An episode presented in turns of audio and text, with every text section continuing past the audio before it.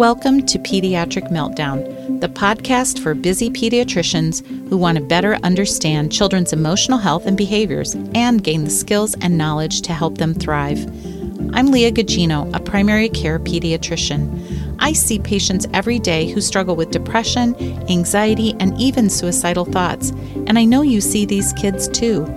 Pediatric Meltdown offers thoughtful conversations featuring experts from the field. Learn practical strategies from the best and become a savvier clinician. Today, it is my great pleasure to welcome Ricky Saunders to the podcast. For the past five years, Ricky has been the Director of Special Education for the Kalamazoo Public Schools, a large urban school district in southwest Michigan. Prior to that, she was the special education coordinator for 10 years and was an administrator in Comstock and Battle Creek, Michigan.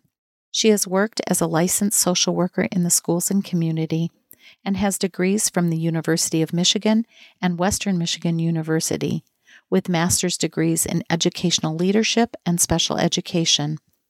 Early in her career, Ricky worked in the nonprofit sector with the Urban League in Detroit, helping young women. Welcome, Ricky. Hey, Ricky, how are you? I'm well, Dr. Gugino. How are you? Oh, please call me Leah. we're we're old friends. I appreciate uh, I appreciate it, but we're on first name basis here. Okay. So wonderful. You and I have known each other for a long time and worked on a lot of uh, collaborative projects. I think knowing that kids' well-being is not just you know up to one factor of their lives so it's not just up to the healthcare piece of it or the school piece of it or mental health piece you know we're all interconnected to create you know really safety nets and also to help kids be the best they can be and and succeed and you know i think you've been a champion for this for a long time and your journey to the field of education is very interesting, and I wondered if you could share that. Sure. So I think um, I've always, first of all, I've always had a love of children and working with young people. Um, so at the University of Michigan, I, I majored in psychology um, with the intent of going into child psychology, being more specific and, and working with children in that field the field opened and kind of led me to do some community work. So I worked at the Urban League and it was for a program through the Kellogg Foundation, a grant through the Kellogg Foundation that was a mentor mentee program for young women, African American women, pairing them with educated career women um, in the community from three communities, and they would be mentors to young ladies in those three communities. And so um, I did that with the Urban League. So the nonprofit piece of it was interesting to me because you could really do grassroots work. You worked a lot with families and children. And so that was part of my engagement with possibly getting into education, but still thinking of grassroots work and community work. Got my master's initially and then went on into schools and so school social work is, is through special education and school psychology is through special education. So as I was working for my master's, I saw, I saw a way to marry those two pieces and work with children. And still, you know, school is community. So when you work in a school, you have your own little community that expands out to families and children. So from there, I got my master's and then got another master's in um, special education and educational leadership. So I was a vice principal. I was a special education ancillary staff member um, in Battle Creek, then came to Kalamazoo and was in Comstock as the same type of role, um, was able to be in a school and and really get ingrained in um, the development K5 for students and what all of those layers look like as students matriculate through elementary, how they're prepared for that secondary experience, and then all of the things that happen along the way. Um, I've also had experience um, doing therapy, substance abuse therapy. So on the other end, I would see parents of students that I had been working within school. And the connection started to be that this is a whole child situation because if you're if there are any parts of the family that are struggling or sick, the whole family is sick and it affects the whole child. So it affects, of course, their progress in school and things that happen with them. where they have the most consistency is where they feel the most comfortable with those struggles. So got into, you know, working through that piece of it and then move toward um, more of an administrative role in special education, seeing that that was really a passion of mine to work with students with special needs to make sure that they receive services and supports and specialized programming so that they had an opportunity to progress and have meaningful academic um, experiences. But also, part of my job is to prepare them for post secondary life, to be productive citizens, to be part of the community, to have have families and jobs, and be part of of a larger community of the world, a global community. So that part is is really a huge piece of what I try to do in education. Many people um, look at themselves as elementary educators, secondary educators, because that's where they live, that's where they have been educated, and that's where they uh, serve a lot of our kids. But in special education, I see children pre K until they age out, sometimes at 23, 24 years old. So I see the whole first part of their life and how we can do better in those particular areas so that they can feel like they're a whole adult when they leave our system, whether they leave at 18 or they leave at 24. So um, that's part of, you know, kind of um, my passion and why I continue with special education, although there are a lot of things that most educators would not think you have to deal with in special education. But the goal is to make sure that all children are created, that we create a system where they can they can thrive and be um, engaged and have meaningful experiences. So I've been in Kalamazoo Public Schools, was a coordinator here for 10 years in special education. I've been the director now. This is my fifth year as the director of special education. So, you know, it's been it's been a real interesting journey to get there, but I think it all led back to, you know, my passion of working with people, um, working with children, working with people that might have um, circumstances that other people don't have, but making sure that things are equitable for them. And I always joke and say, you know, I could work with with my students even if I worked at, you know, Walmart. I would still do what I'm doing. I just wouldn't be in an office. I would still be, you know, in the community advocating or or doing what I felt was the right thing to do. So, you know, that's that's how I keep myself, you know, centered on what the work is because it could be so many other things that distract you you bring so much to education that is probably way beyond what most of us think about how teachers and administrators function. It is really complex. And you said a couple things that I thought were really interesting, particularly when you worked with families where a parent might have substance use and uh, that there's a whole lot beyond the walls of the school. And we've talked on other on some of my other podcast episodes about toxic stressors and you know these challenges for families and i remember you telling me that you have gone out to some of our homeless shelters our mission mm-hmm. to find kids so that the bus could pick them up or kids who were embarrassed to be picked up on the bus at a homeless shelter and so there's this whole trauma informed piece that I don't think most of us understand that the school takes on responsibility for a big part of that. Mm-hmm. Yeah. So, you know, what I've said before is that, you know, we have had to kind of change our thinking about what school is. We're a public institution, but we are triage. We serve everyone who comes through our door. We can't turn anyone away due to insurance or due to, you know, you don't have your ID or you, you know, those are the kinds of things. There are lots of systems that have, you know, still rules, public systems that have rules, but we take everyone. So when you take everyone, that means you have to be able to understand clearly the needs of everyone.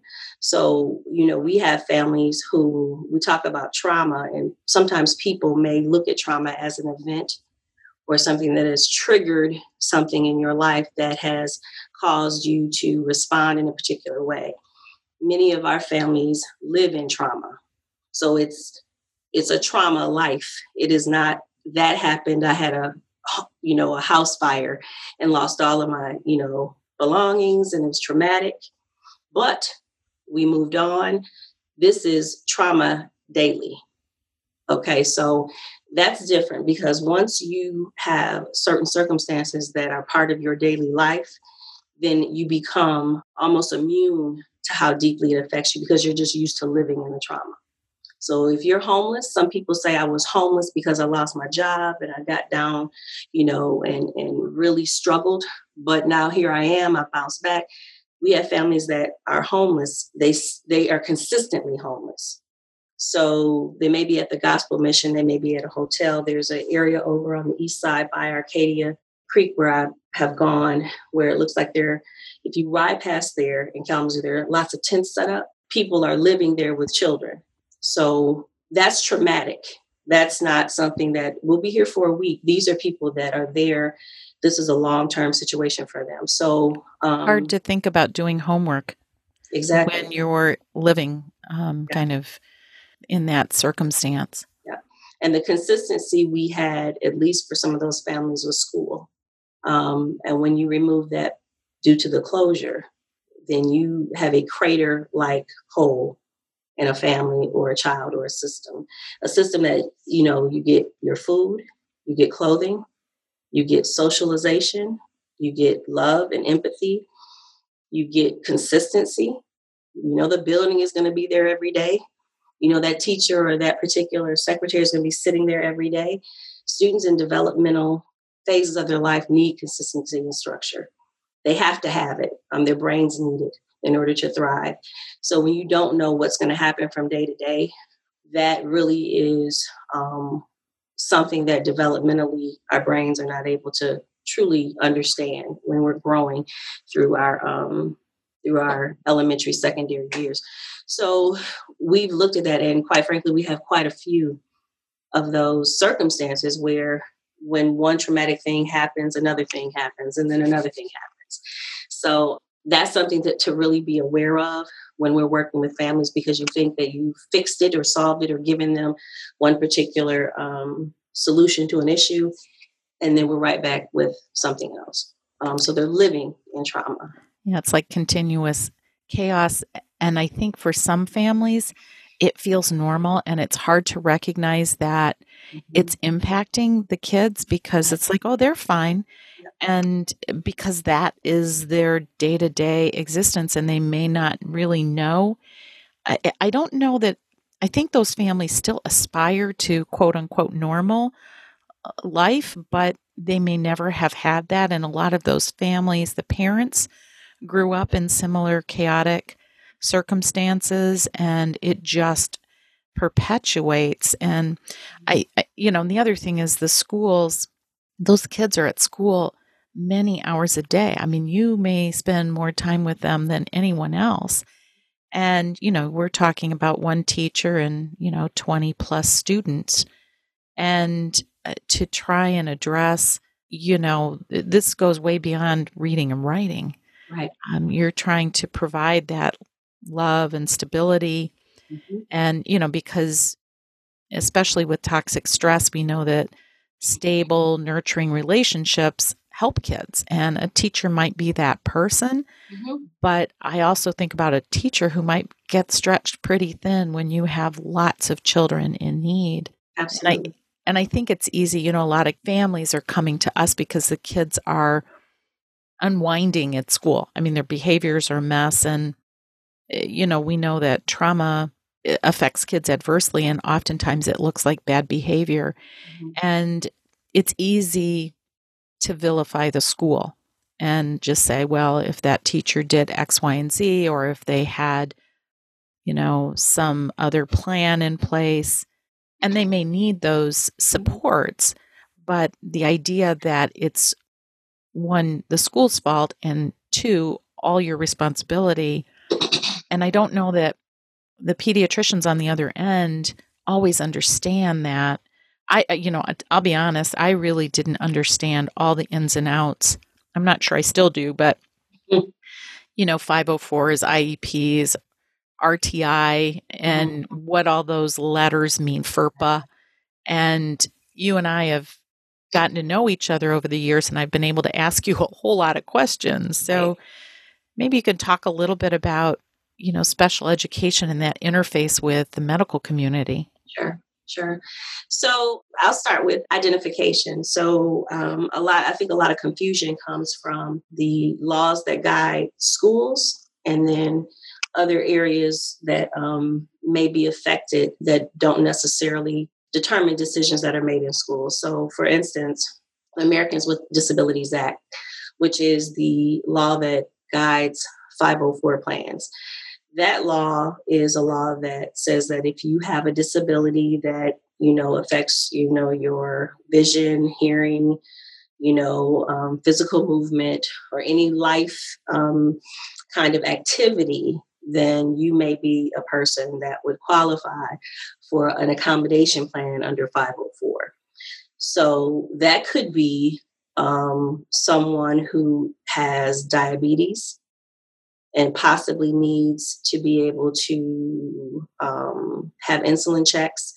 And they need a plan to make sure that say a school has a schedule for those kinds of things it, alerts you to let you know there's a medical issue or it could be a child that has um, attention deficit disorder and they need accommodations in the classroom to make sure that they can be at their optimum learning capacity. 504 um, disability areas can be temporary or they can be permanent. So, for instance, I had a son who played, my son, when he was in high school, played football, tore his meniscus. He needed to be on crutches. I could have said, well, for the time that he's on crutches, he needs to have this plan so that he can get a lift bus and that he can, you know, go early from class and that he can move back and forth. Once his knee repair is repaired, he's not going to need those accommodations he's still a child that can learn in a regular classroom, just as a child with diabetes or a child with ADHD without any specialized support. So that teacher with the 20 students, that general education teacher is responsible to make sure that the accommodation of, oh, John has to leave to get his insulin checked. I have a schedule. I need to allow him to do that. Or my student with ADHD, I need to make sure that I prioritize and and keep him at this particular seat so that he can focus on me and check in with him. Or oh i need to make sure that you know stephen can leave early because he's on crutches. He needs to use the elevator. Those are accommodations that that general education teacher can provide that those students can have but it doesn't doesn't significantly affect their ability to progress in a general education setting. So that could be 504 um, accommodations, and those can be from a physician or they can be something that um, the school provides. Students that qualify for specialized services through an IEP are students that have disabilities that do not go away. Those are not disabilities, these are lifelong disabilities. So if you are born with Down syndrome, for instance, you might be health impaired or maybe you're considered cognitively impaired. That's not something that is temporary. That's that's something that's permanent. And so you may qualify for an IEP, an individualized educational plan. And that's covered through IDEA. But children who qualify for IEPs also the, the school has to show data to say that without this plan and specialized services, the student is, is going to be significantly not able to progress in the general education setting. And there's sets of rules that we have to follow. So I think the biggest hangup that people see, or the biggest confusion it may be, is that behavior is a huge issue in the country, not just here, but all over. And behavior could be it could be something that children have dealt with. It could be something that's brought on by trauma, by experiences, but it's not cut and dry.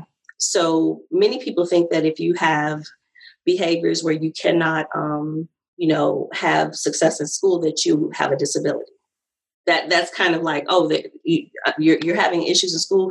You need a special education evaluation, or you need a plan many behaviors um, we're required by law through RTI to determine if that behavior is significant enough to where you need a specialized plan and you are disabled versus you are socially maladjusted or you have some trauma or you have some experiences that if you get the right support you can progress without an eligibility label and would that be rti can you explain what the those letters mean Sure. RTI or response to an intervention we are legally required to provide interventions for children academically and social emotionally with fidelity and determine progress before we move to a special education evaluation. Why? Because we have huge and have seen huge disparity in when we identify certain children.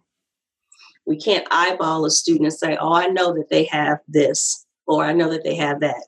We that is not legal and it's not appropriate. Now, a lot of people think they can look at kids and say, I think he has autism. I think I know for sure teachers have done that for years because they're educators. They see a lot of kids and they know when a student is struggling in a particular area.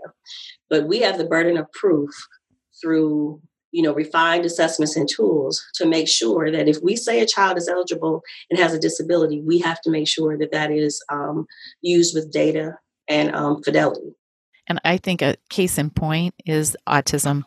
So, and this happens all the time. And it took me so long to figure it out that I may see a child with autism, particularly high functioning autism, and the child has lots of social problems because that's one of the core features. Mm-hmm. And the family and the physician are thinking the child should qualify for an IEP for autism services. But what we don't understand is the autism has to impact their education so that they qualify for those services. So, social, I mean, they might academically be very bright. But the social piece gets in the way. Can you talk a little bit about that? Because that has been really confusing. So we have um, we have scales that we use to identify autism, and we actually our school district has two teams because we want to make sure that we identify students appropriately, especially with autism, because um, we have state guidelines and state mandates that say over identification of children in any eligibility area is an issue. So um, we have had over identification of white males and autism in our district um, in the past, meaning it's disproportionate to all the other subgroups. So, why would it be that these children qualify more so than this other subgroup? So, that's part of, of kind of the intricacy for autism. But when we talk about students with autism, we talk about significant impact on the educational environment. So socially, when when you may see a student come into your setting um, for 15, 20 minutes, clearly um, they may look as if that there are some social um, insecurity issues, some social awkwardness, and they're not able to present as a quote unquote normal 10 year old, 11 year old, 12 year old. What we have to do is go through indicators observing them in multiple settings over time to determine are they not able to function in school significantly? So, are they not able to do what most of the other students are doing? with ease or, or without um, issue? Are they able to keep up with the pace of the class? Are they able to respond socially to their peers? Um, are they able to follow um, directions and determine, you know, if if things are um, appropriate or not? Can they make appropriate choices? And that goes with a lot of disability areas.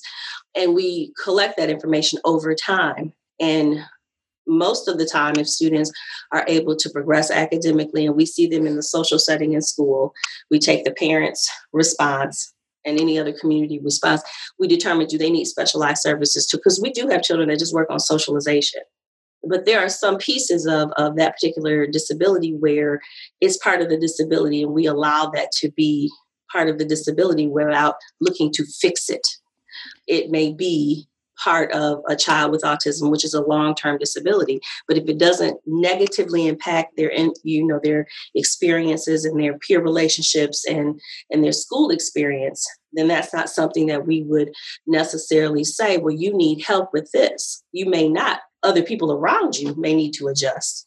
But you don't have to be you know specialized in that. That's just part of your disability part of who you are as a person. And it doesn't negatively impact you um, or those around you. So it sounds like there are lots of levels between these response to intervention, 504s, and IEPs that, like the social piece, that the school might work with a child on socialization without necessarily having an IEP. And I oh, think, oh, yeah.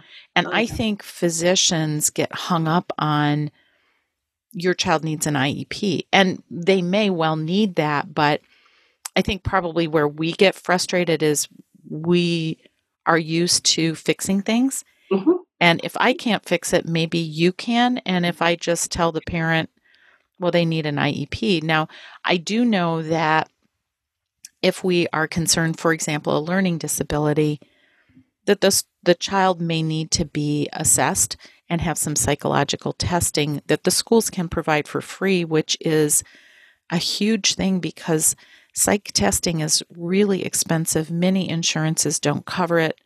For example, a lot of kids with Medicaid, you know, private psychologists right. don't provide that testing. So we're looking to the schools, mm-hmm. but that can also be a huge burden. And I think we have to be, even if those kids need that, we have to be mm-hmm. mindful. Right about what the resources are and you know of course we're we're working with a kid individually one on one you're working with a whole school of children yeah. you know as a teacher you you know 1 to 20 as an administrator now i don't know how many how many hundreds of kids are in the Kalamazoo public schools. Almost 14,000. Yeah. So you're, you know, it's these steps that one on one, and we just have to be mindful when you have 14,000 students to mm-hmm. consider. Right. And, and every school district looks different. There may be some very affluent school systems that have a lot more resources, may have kids that aren't coming from such distressed backgrounds. Um, you know, urban schools, I mean, I, I think, you know, the difference between a Detroit public school and a wealthy suburb of Detroit, very different, and the funding's different. Mm-hmm. The needs are different. And I, I, I do think we have to support our school administrators and educators and try and understand this, but it's complicated. Yeah, I think uh, um, one of the misconceptions that I, you know I've heard parents say, and even people in the community regarding, you know, um, when we move forward with certain assessments or or choose or or discuss not to, is that it's money.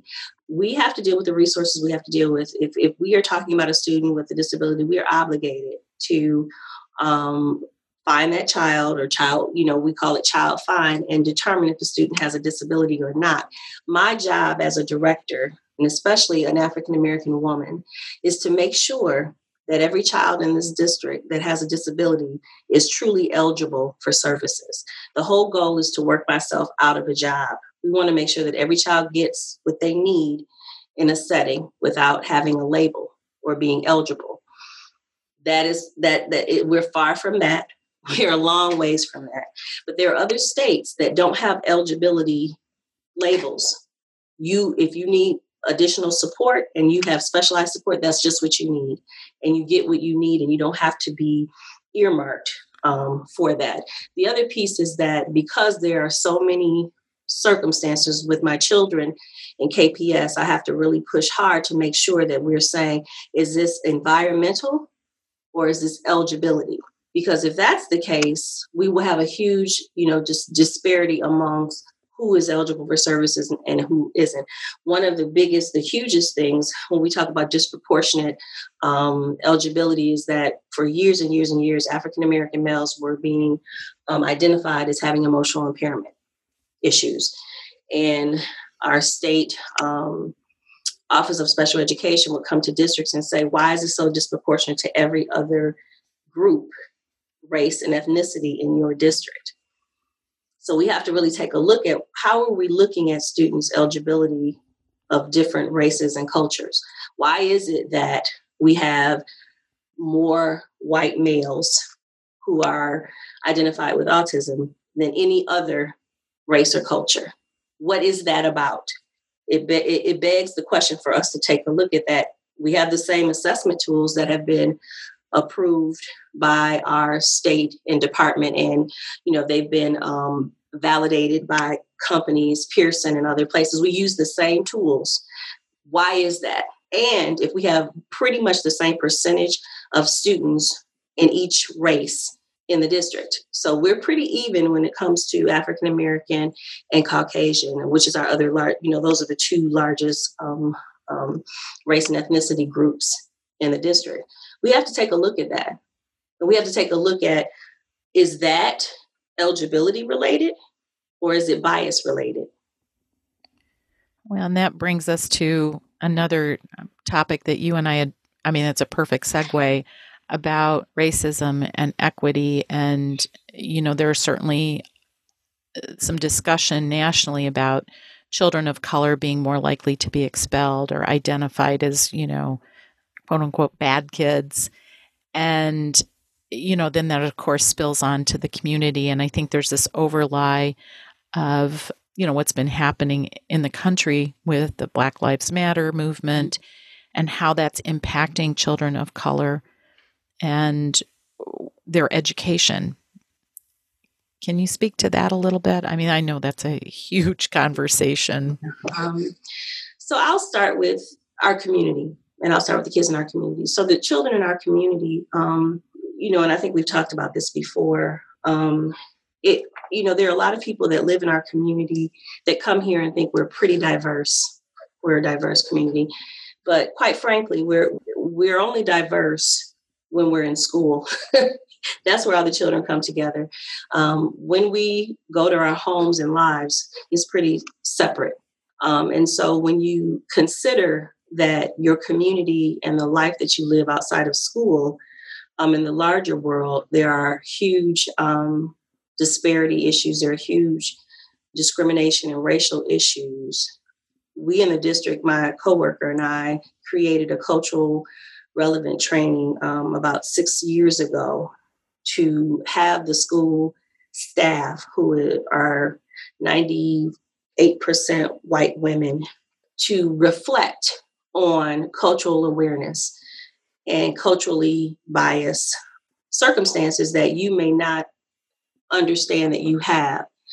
For our children, doing that was a step in the in the way of giving them a voice questioning, giving them a voice of understanding, giving them a voice of there's more to why circumstances happen to me than just my mom and my dad or my grandmother and aunt. When I see things happen in my community and in the world, how does this affect me? The movement that we see is just it's just been bubbling under the surface, but but we have shared over several years with our staff different incidents and ideas and circumstances that we've encouraged staff use this as a talking point for your students. This is empowerment to have discussion about race. We're an educational institution. For us not to talk about what's happening now, this is current history. This is not past history. These are current events that are happening, and they're happening to children and happening to people that look like them. And mm-hmm. so we've tried to push the envelope of out of your comfort zone and say, talking about this gives voice to it and can be empowering to kids. Having discussion, you don't have to have all the answers. You don't have to take it, but you can have a discussion and give a space for children to discuss. And there's some uncomfortability with that. Um, there's some resistance to that. There was there there is resistance to that and having the conversation because you don't know where it's going to go. But we have a responsibility to have that conversation. And movements that are happening now um, are things kids are talking about. You want to guide the conversation so that it can be meaningful. Um, you can't ignore it. To do that would be irresponsible, but to give kids a space to talk is what we're supposed to do as educators. Well, and I think unfortunately this has become really politicized mm-hmm. almost like it's an all or none if you are on one side of the or the other you know it's either you support law enforcement or you support people of color and that somehow those are mutually exclusive and mm-hmm. you know we know in kalamazoo that uh, it's not perfect by any means i mean we had protests um, we had some things that got difficult and you know we have a responsibility to address it and talk about it it is uncomfortable um, it is uncomfortable to know sometimes the right words and you know i've struggled with that too. It's, you know, as a, a, a white woman, actually, I consider myself sort of other because I have such a multi ethnic background. But, right.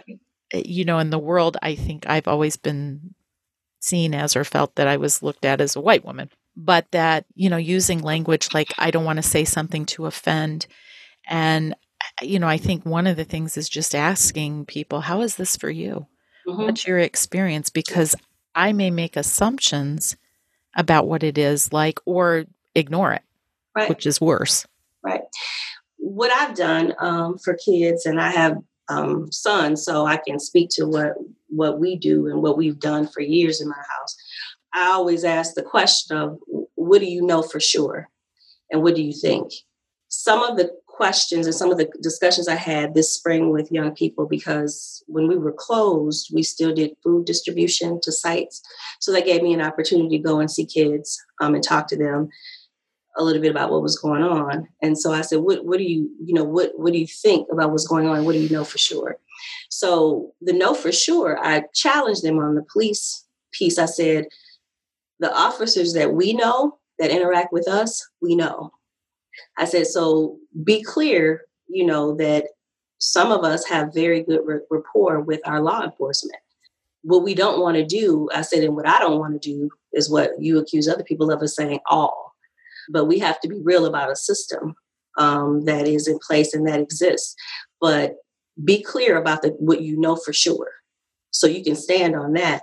But but look around and be uh, you know aware of things are larger than Kalamazoo, larger than the neighborhood you live in, and you're going to have to understand that. So those are the things that I say to to to young people when we're talking, and let them just talk because again, it's empowering to be able to to look at current events and speak.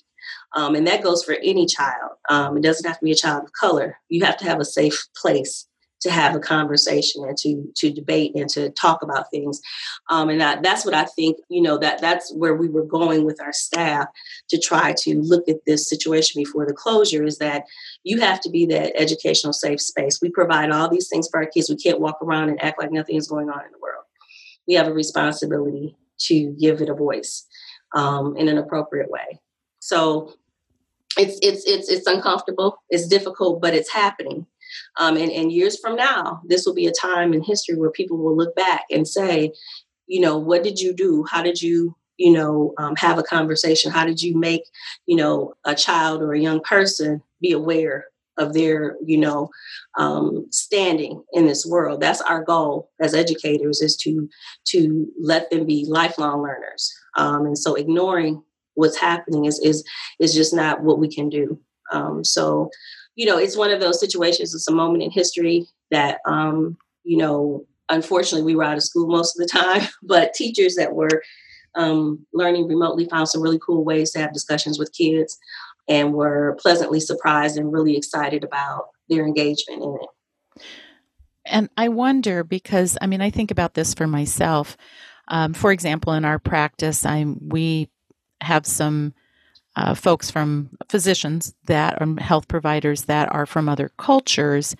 Um, we don't have an African American physician in our practice. However, we take care of lots of families and children who are African American or children that are uh, children of undocumented um, uh, folks mm-hmm. and, and may speak other languages. We have a large um, Arabic population because of the students that come to our university. Mm-hmm. So we have all these factors. And I was thinking particular about the talk, the talk that Black families have to have with their children about safety if you are stopped by the police. And is that something pediatricians should ask families about? I mean, how do we talk about and be aware of that mm-hmm because it's it's not my experience. I would never in a million years have had that conversation with my daughters. Right. It just wouldn't have occurred to me that it was necessary. Right. I think um for sure, I think as a provider and as a community agency, it's important to recognize if you know, when you know better, you do better. So if you know, you know, the talk is what, I, like I said, I had um, a house full of young men when the closure happened because they were out of school, they were out of college. Um, and so, you know, they all know what they're supposed to do if they encounter anything that might be, um, you know, law enforcement wise. Um, but they were asking the why. Why do I have to do that? Why, you know, and, and I let them talk that through. But um, it can be a cause of anxiety and stress for families. It can be a perceived anxiety and stress for families. Many families don't know how to articulate that but it, it can be a real it can be real strain and stressor especially if you live in neighborhoods where you see police presence a lot um, and you know that that's going to be a regular daily occurrence. That is something that families have to deal with and i think that it has been heightened with some of the things that we social media and what we see and we take in visually. Um, it's it's it, leaves an image it leaves some some some you know residue of could that be me? Would that be me? What do i need to say as a parent? Because when you and this is this is something that all parents can um, identify with. When your child leaves your house you don't know what's going to happen. You know your your your hope is that they come back safely. Any horrible thing can happen to them. But the extra layer is that if they are somewhere where someone you assume is supposed to be to protect them that they may or may not be safe based on a choice that they make that's a whole nother level of anxiety for parents and stressor for parents i know for myself when my son came home, he couldn't, you know, I said, you, you know, you're not going anywhere. you, you know, you just stay. We'll, we'll, have stuff over here. You guys just, eh, because of COVID and because of, you know, you know, they're young, 20 year old, they're ready to, you know, I'm like, you're not ready to do anything. You're going to order pizza and you're going to be right here. Because I had that level of, you know, stressor. Like, I know you know what to do, but I can't control what happens when you're gone. Um, that feeling of not being in control or not being able to protect your children when they're not in your way that's a very real feeling for a lot of families a lot of families of color too. I know a lot of families period but that's just another level of concern that many of us go through when we have our children or loved ones traveling or, or not at, you know um, um, moving about you know with their lives. You always have to think just be careful you know just be careful so um that is something that I think, you know, and, and, and I appreciate when people understand that because many times that's not something that people can understand and they think if they can't understand it, it doesn't exist. It's not real. Well, and it's not my experience. I mean, exactly. I haven't been looked at suspicious, suspiciously in a store. Mm-hmm. Um, I, you know, I just haven't had that happen to me. But I think as a pediatrician, you know, I struggle with how do I do this in a way that's respectful and not make assumptions I have asked some kids, you know, I, you know, just uh, for example, saying to them, you know, there's been a lot on TV and the news about racial unrest and Black Lives Matter. How's that been for you? How's that been for your family? And some kids have said, you know, it's not that big a deal for them. And other kids have said it's been really difficult. And I don't know, you know, your suggestions or recommendations, again, to pediatricians. Should we be asking parents, are, do you feel that your children are safe in this community? Absolutely. Absolutely. Um, I noticed that's a new question that um, when I've gone into the doctors, they'll say, Are you safe at home?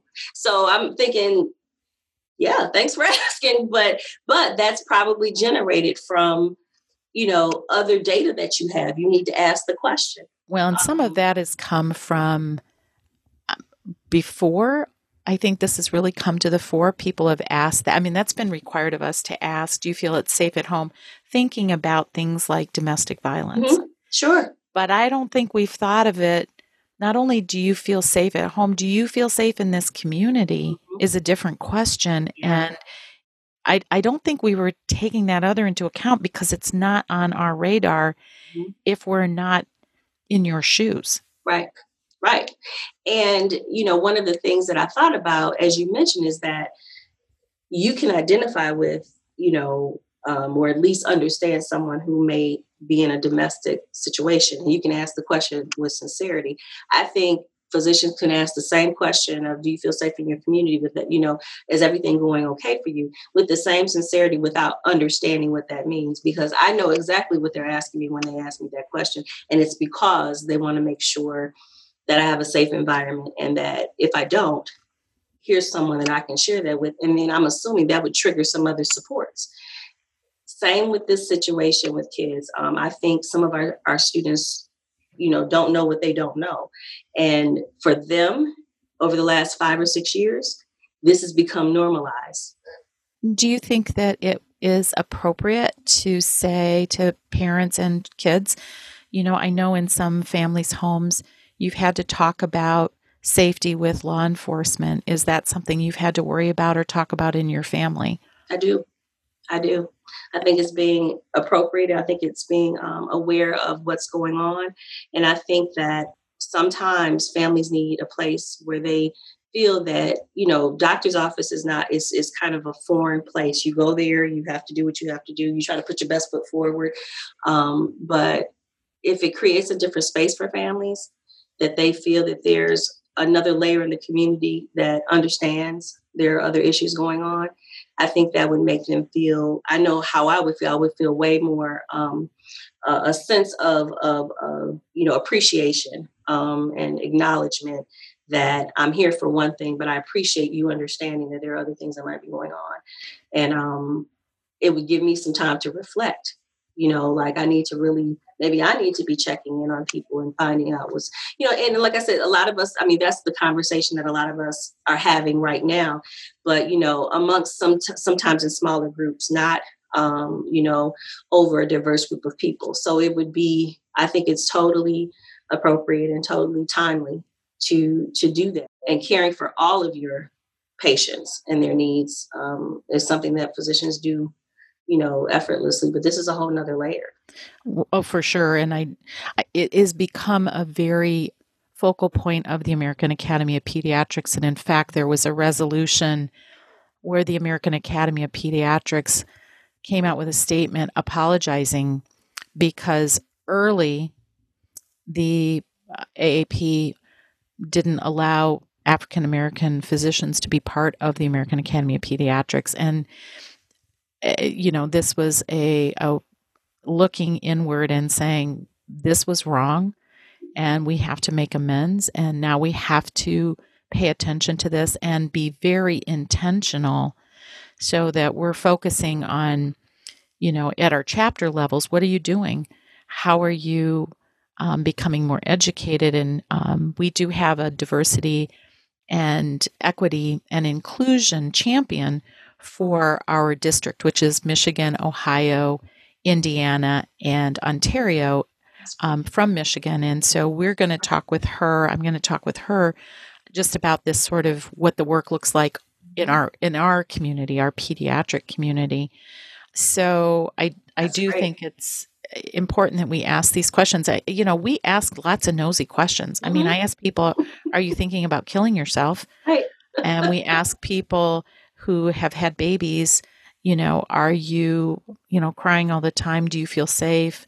Are you using substances?" I mean, these are really personal questions. So, for us to normalize, for us to consider, is racism impacting you? Right and right. maybe that, should, that just needs to be part of our language and it feels mm-hmm. awkward that somehow if i bring it up that i'm going to make you uncomfortable right like is it do you want to hear me say that? Is it okay you know?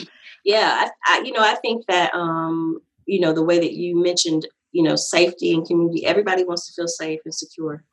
Um, and given the current climate there are lots of people that don't feel that way whether it's real or perceived in their own experience but it certainly is a feeling that a lot of us can can attribute to can can understand. If it's not for us it's for a family member or for you know a, a child. So yeah i think along with all of the other stressors that are going on this is another layer for people and it is totally appropriate to figure out for them you know just if they're in your presence you know is there any portion of that that might be you might feel unsafe about or, or struggling about or, or stressed about. I think it's it's totally timely totally appropriate um, and you know again like you said you ask a lot of questions. People put a lot of faith and trust in the medical field. Um, they they have relationships with doctors. They won't leave you know they stay with the same position because they believe that person has their best interests at heart. And so we talked earlier about the whole child. This is still part of the whole child checking in. My coworker and I say a lot uh, when we look at what's going on. But what about the children? Mm-hmm. But what about the children? And so, and that means all of the children, whole child, social, emotional, physical, spiritual, all of those things that make up a child. What outside of everything that's going on? What about the children? And I think the you know pediatricians i mean that that's what we do so mm-hmm. You know we are collaborators and i think there's lots of room for us to join forces because we see kids in different places, but we're partners in this, not adversaries. Right. About like, well, the school's not doing their job or your doctor needs to prescribe. I mean, right. there is just way more complicated, but um, as you and I know, it's also more fun. I mean, right. I've just really enjoyed working with the schools and with our community mental health and actually having all of us at the table. Right. Was really helpful. I mean, certainly for me, I mean, I'm just being mm-hmm. selfish. It was, you know, getting to know you has, I think, made me a better physician. I certainly hope so. If I haven't, it's not because I, you know, the information was there and I hope that I incorporate it, but, you know, I can always be better. And, we all um, can, sure, absolutely. And I think we we need to to consider all the things that might be impacting kids, and we're not being um, nosy to ask and right. that it's okay. It, it's totally appropriate to to I think because you know we have students I think we we've talked about children that um, have anxiety, school phobia, anxiety, get stomach aches if they come to school because you know maybe there there's pressure at school, maybe there might be a student there that they don't like. Well, you know I know of families who you know have the same anxiety when they go to the store or walk down the street and not because of the people in their community, but because of maybe what they may encounter. Um, so stomach aches and headaches and those kinds of things and stress and all of those things that we talked about with other children that that develop these things are now developing because of images that they see and um, information that they take in on social media. Um, it's it's it's it's you know it's stirring the same types of things that you have seen with children who have other anxiety pieces um, and so i'm starting to see that too.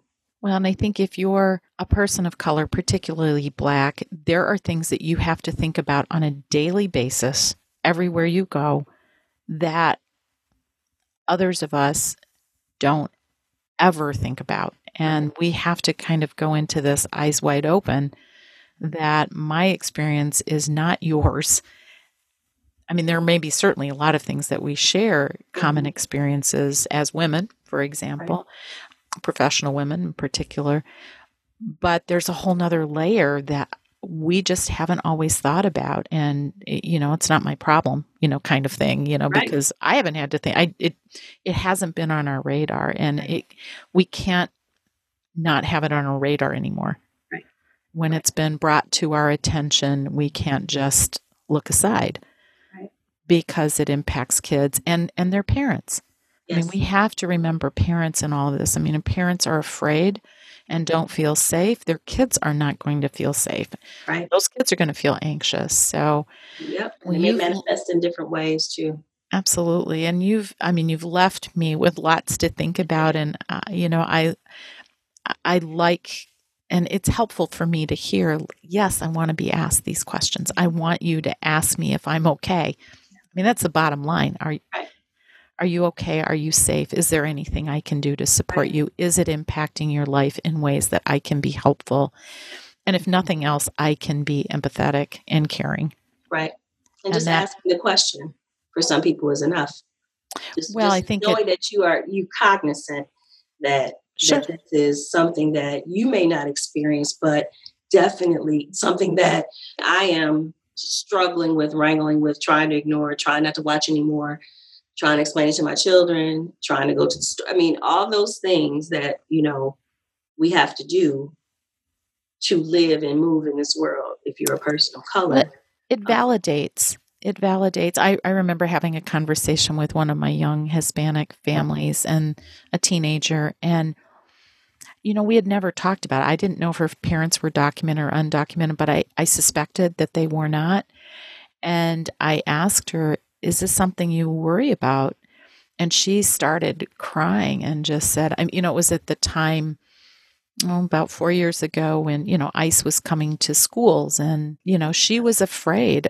And I could easily have overlooked that because I might just not, it, it wasn't on my radar. And, for whatever reasons, I'd known them for a long time. And, you know, I think because it was so prominent in the news at the time, mm-hmm. And, you know, it was eye opening for me. How is that for a child every day to wonder if your parents are going to be taken away? Right. And, you know, when we have circumstances in our country where we have 545 children who don't know where their parents are and their parents don't know where they are. It's, it's hard for me to even. How do you wrap your head around that? I mean, the AAP has called that government sanctioned child abuse, and, I mean, and it's it's, just, it, it's horrifying. you talk about trauma. Yeah, and um, and that's not going to go away. Those children are going to carry that with them forever. That fear of where is my parent? Yeah, their parents wherever they are. Can you imagine the pain of that? I heard uh, I heard a, a news person said, you know, as a parent, you know, the terror when you can't find your kid for two minutes in the grocery store and wonder did somebody take them mm-hmm. and the reality of somebody did take these kids parents and these children away from each other so yeah, there's lots of lots of things going on that are pretty scary, and um, you know, between fires and pestilence and floods and political turmoil yeah, and mosquitoes and coronavirus. Exactly. you know, we're all, and I think there is kind of a low level dread. Yeah. You know, about are things going to be an uncertainty, and I've certainly yeah. seen during COVID a lot of kids struggling with, you know, when yeah. is this all going to be okay? And you know, I think we just day to day, right? Right. And, right Right. And I think that there has to be a certain level of we're all in this together. Right. Um, we have to care and love each other, regardless of what we look like, how we talk, what language we speak, what our disabilities are, and right. and the schools ha- have to bear that. I mean, the right. school, uh, these children come to school and spend lots of time in school, and you know, physicians, yeah. pediatricians, and school educators, administrators. I mean, we're partners we yeah we certainly are especially now we're going to be as we move through this and, and move more into um, hopefully in the near future post pandemic um, whatever that looks like there's going to be a time where you know we're going to have to reflect on what this did to our students our children and, and to our adults quite frankly. Sure. um, how do you repair some of those things? Like you said we're all in it together so this is a great opportunity to you know work and collaborate together because we're all experiencing the same thing. But um you know there are other things layered on top of that that that some families are experiencing. So that's that's the that's the part that's where the real work is going to be getting through it is like you know you're crawling but once you can stand up and you feel like you can walk there's going to be some stuff that you know it's going to be sinking sand that you're like oh yeah that oh yeah this wow you know this took a toll more of a toll on me than i realized so um, we have to be mindful of that too, you know, when we prepare for the next phase of whatever life is going to be. Um, and we have to be partners in that. And I think we together we have to provide safe havens for kids. And it's not always perfect. Of course, you know, when a child comes to our office and has to get a vaccine, that does not feel safe. if a child goes to school and has, you know, bullying, that mm-hmm. doesn't feel safe. No. But our goal and overarching vision and mission has to be the school is a safe haven for children.